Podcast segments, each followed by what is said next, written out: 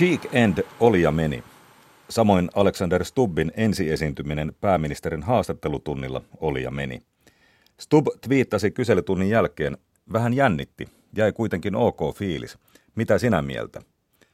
No, minä olen sitä mieltä, että huonoa suomea olevat ilmaisut pitkässä juoksussa ja suuressa kuvassa voisi jättää vähemmälle, eikö Stub? Myös perussuomalaisten eduskuntaryhmän kesäkokous oli ja meni, ja sanattomaksi veti. Mutta ei näistä vielä eroon päästä, sillä eikö se sanonta kuulu, että vain poikki taiteellisesta ja poikki poliittisesta voi syntyä jotakin uutta.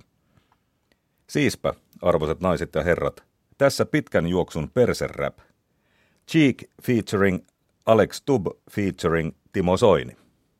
Persut eivät myy persettään.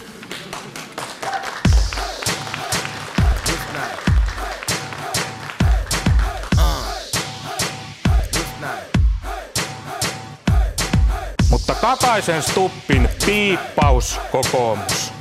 Peukaloihinsa ja peukutukseen se piippaus kokoomus kompastuu.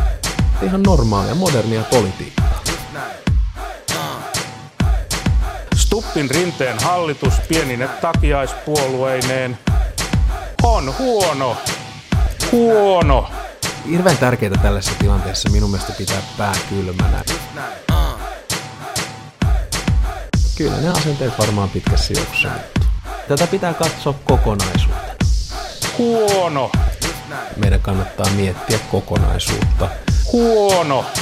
Tässäkään ei kannata nyt tässä vaiheessa vielä ää, hötkyä.